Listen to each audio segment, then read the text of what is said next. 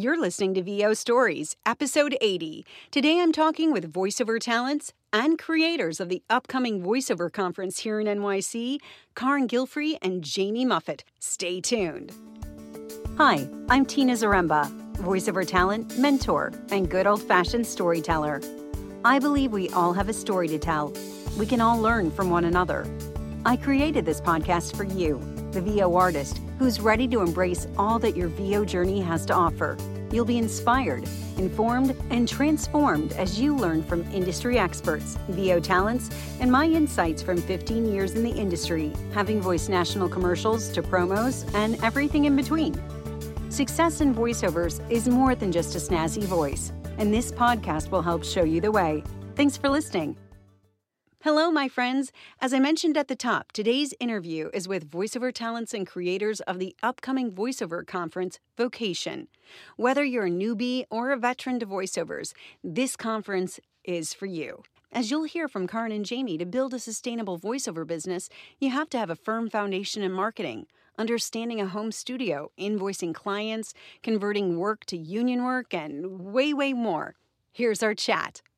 Thank you guys so much for taking the time to be with me, Karin and Jamie. Karin, why don't you tell me where you are based and how long you've been in voiceovers? Great. I am based in New York City. And um, I've been in the voiceover game since, gosh, I guess it was 2012 when I started.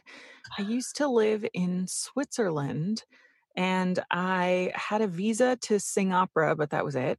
So, and I had to like time between gigs, and I just needed a job that I could do remotely from the States. And that's voiceover I could do remotely. And so I started doing it, and it's been great ever I since. I love it. Awesome. and Jamie and yourself, where are you, my friend? I am just outside of Philly. Um, we've been here a couple of years now, and I was in New York uh, until yeah two years ago, and we moved to America in 09. So this is our 10th year in America. Uh, I got into voiceover kind of similar in, in some ways because I was in music too. I had a studio in the UK, small studio uh, in my local town, and I was playing in bands and things like that. And um, I wanted to actually move to America to pursue music more than anything. Mm-hmm. But it's a sort of unstable career choice at the best of times. And yeah. it really best of times. The music industry was imploding. Um, so I thought, well, I've got some recording gear, and you know, why don't I try voiceover? As I'm coming to America and I'm a Brit, maybe there's some work. And so that's that's how I started, and I basically um, gave it a go in the UK, and then packed up my computer and unpacked it in America, and carried on, and was pursuing music and or you know working in music and voiceover concurrently for a long time, and have basically made the complete switch now. So I'm pretty much fully in voiceover in one form or another. I love it. And you also have a podcast, right? I do. Yes, VO School. Love it. That's great. It's a, his podcast is great for anyone who's ju- who's starting in voiceover or has been in voiceover for a while and just you know wants to learn as much as possible and refresh yourself or whatever. The VO School podcast is great. I will link it. it on this podcast. so, how did you two meet? That's a great question. I how did we meet, Jamie? Yeah, Online? Actually, yeah, because Tim Friedlander told me to join your join your group. Oh, right. And Tim Friedlander is, you know, a big wig in the VO world. Yeah. And um, and I have a Facebook group called Voice Actors of NYC. We are a New York City and surrounding area based voiceover group. And uh, Jamie's in Philly, which is not too far away. So yeah, we met that way. Yeah, definitely one of those like chatting online starting situations and then came to events and I taught a class at your fantastic New York group and then we put on an event. I can't remember which way around we did it but we we put on the collaboration between the podcast and your group. We did a uh, like a panel discussion yeah. and that was that was great fun.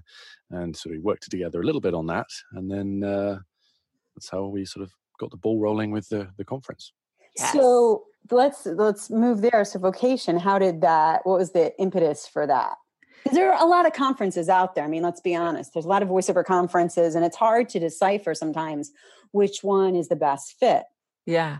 So so Vocation is specifically a conference dedicated to the business side of voiceover. Love it. And when we were um you know, we did this panel discussion with my group um and we just discovered that there was really a real need for these kinds of events in New York City. There really aren't voiceover conferences in New York. There's um there are a few in LA, and there's, of course, VO Atlanta, but there wasn't anything here. And this is one of the major voiceover markets in the Mhm. country. So it just seemed strange that there wasn't something here.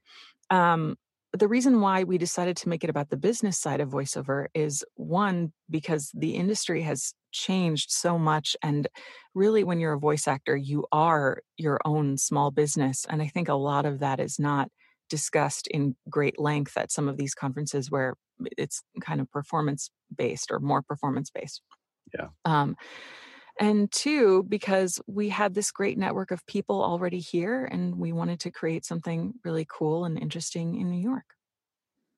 Yeah, I think that uh, you know, I remember when I started in voiceovers or looking back, I wish that someone would have told me you are your own business because I remember when I booked my first big campaign, I kind of had this illusion in my disillusion in my head that well that's just how it is and you know how when you make a certain amount then the next year you make double that or if you're in a normal type business but that's not how it is when you own your own business it's up and down and round and round Yeah. uh, so I fully appreciate that. Now you guys have a great lineup of different speakers and that are going to be speaking uh, at the conference. Jamie, can you talk a little bit about some of those? Sure. Yeah, we we started with the subjects that we really wanted to delve into first, and then basically chose the people that best knew about those subjects and exemplified how best to approach those subjects. I think. Um, so I should pull up the website because I'm not going to remember everyone, but um, we've got a we've got a lot of New York people, of course, but we're flying people in uh, from around the country and actually from Europe as well. Hugh is coming from Gravy for the Brain. Um, but our keynote speaker is J. Michael Collins. You may have heard of him. uh, yeah, He's he's he's the voiceover man. He's ubiquitous among among us. Yes. but we've you know we've got people outside of the industry as well. Um, we've got uh, Rupal Patel from VocaliD, and they're working with uh, synthetic voices and AI, which is a big emerging story in the voiceover world. Um, but we've also got agents, you know, people you don't hear from quite as much as more um, performance type people. So, um, you know, we're we're trying to get as many perspectives as possible within that uh, sort of business niche. Um, from the, like I say, the agent side or the manager's side, or we've even got uh, Joe Davis, who he makes fantastic websites for talent and Oh, yeah. lawyers and oh the whole a whole gamut and even Yeah. pro pro talent as well you know because you know it's important to hear from talent who are successful and how they do it and what they do to uh, encourage success Yeah, know. And on that note, I think that it's great to have such a wide array of speakers and panelists and classes because there really is no one right way to run your voiceover business. Some people have huge success with online casting. Some people have huge success with direct marketing. Some people make all of their money through their agents and working with casting directors.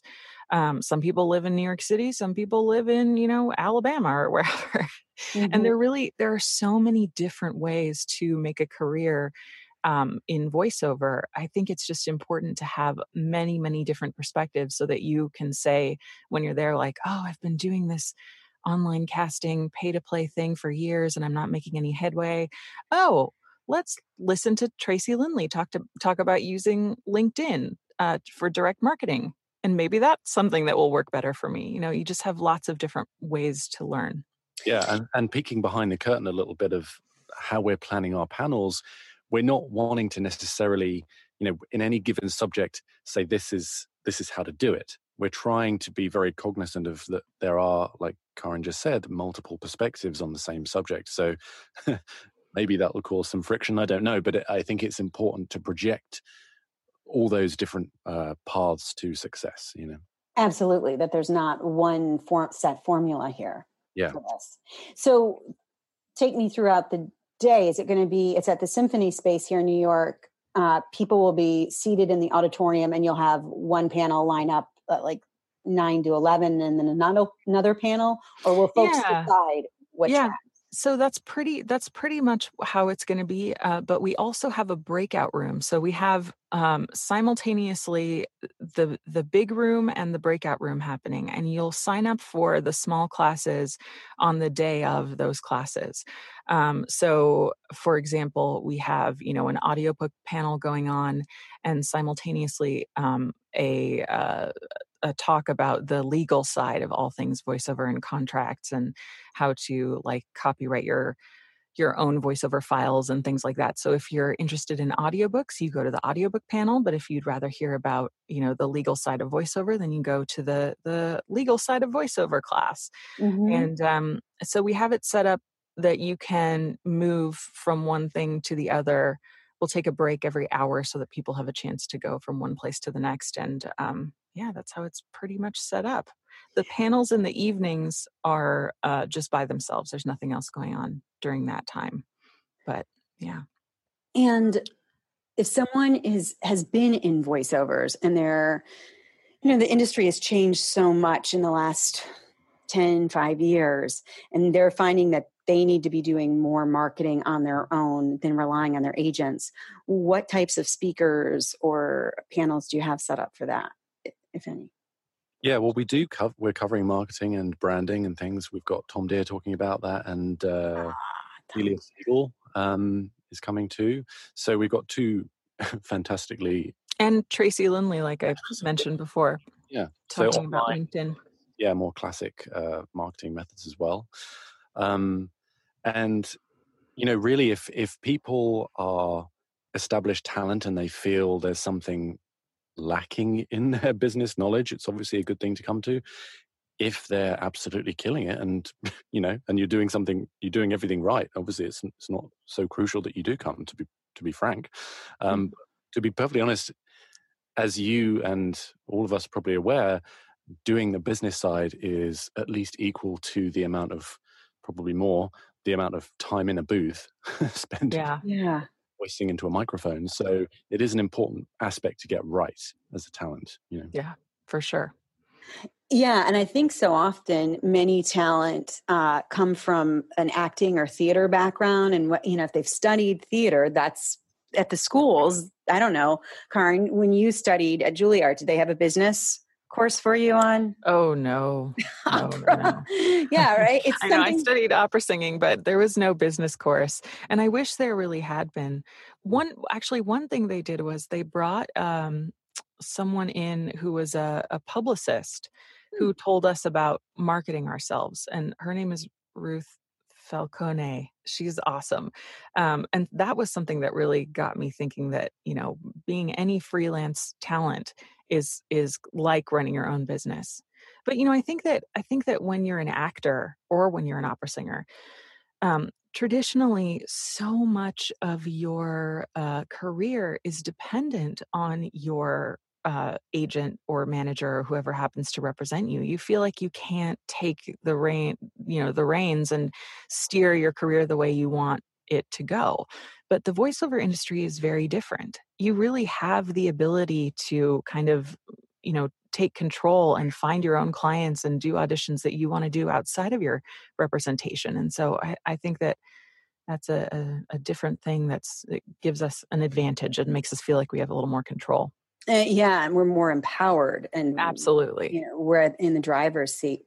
But, you know, I'm also thinking that this conference is right for people who are new to voiceovers. So, can you um, talk a little bit about that? Why, if someone's interested in voiceovers, how this might be a fit for them as well?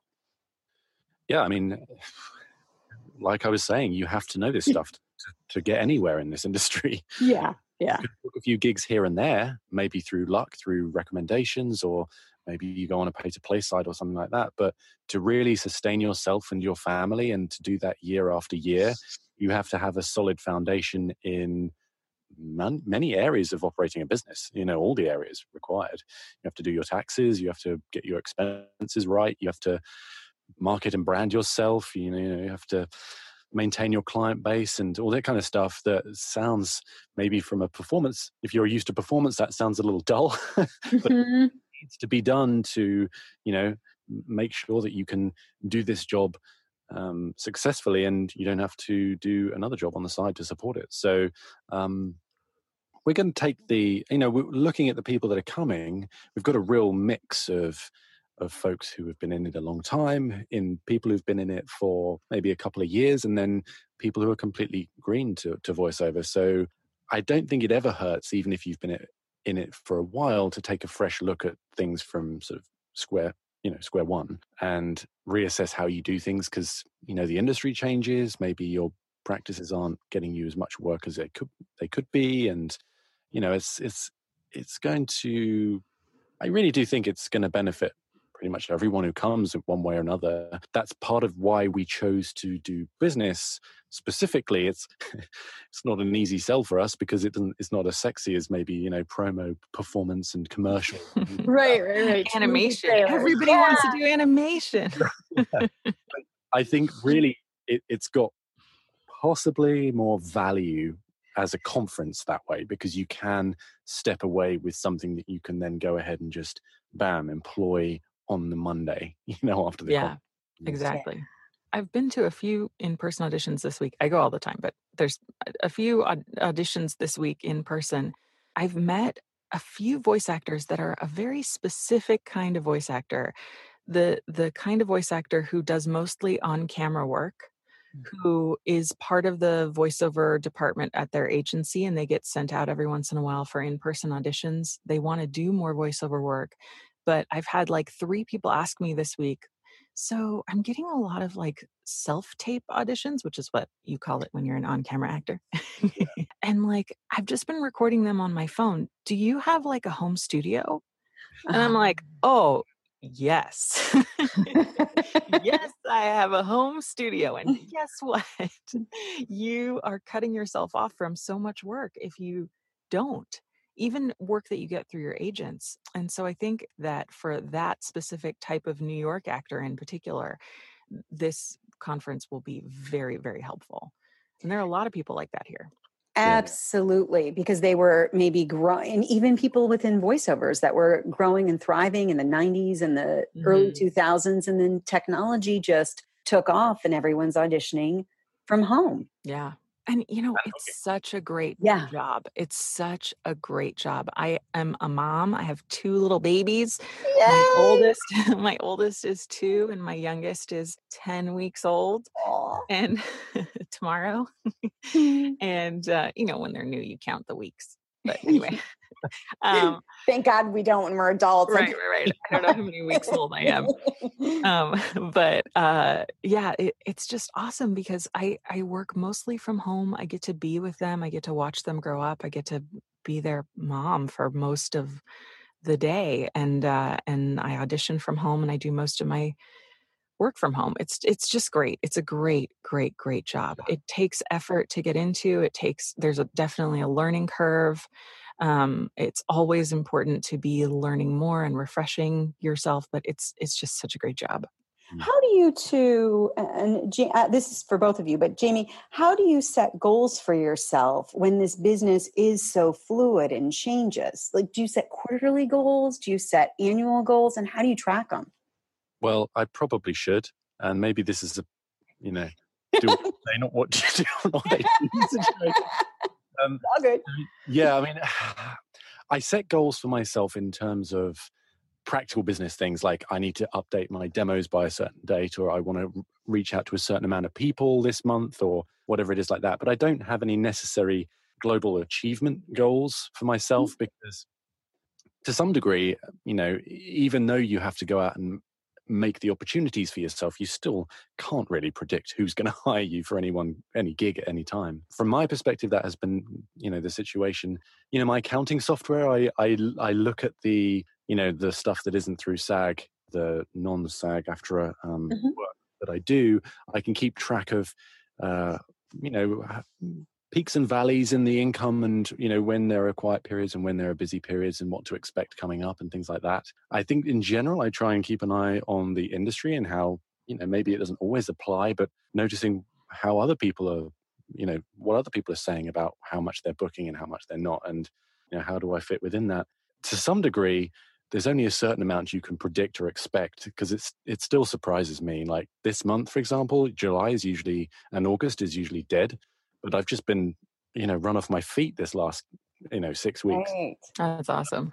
Good. But it, it's it's you, know, you just never know. You just never know to some degree. But I do what I can to to to be distribute the work so i'm not relying purely on promo work or commercial work there's other genres and you know each genre tends to have quiet and busy periods so that's the idea is to try and keep keep yourself busy throughout the year and uh, you know if for whatever reason everything coincides at the same time that it gets a bit quiet you've got a bit of a, a buffer in the bank account and things like that so Yeah.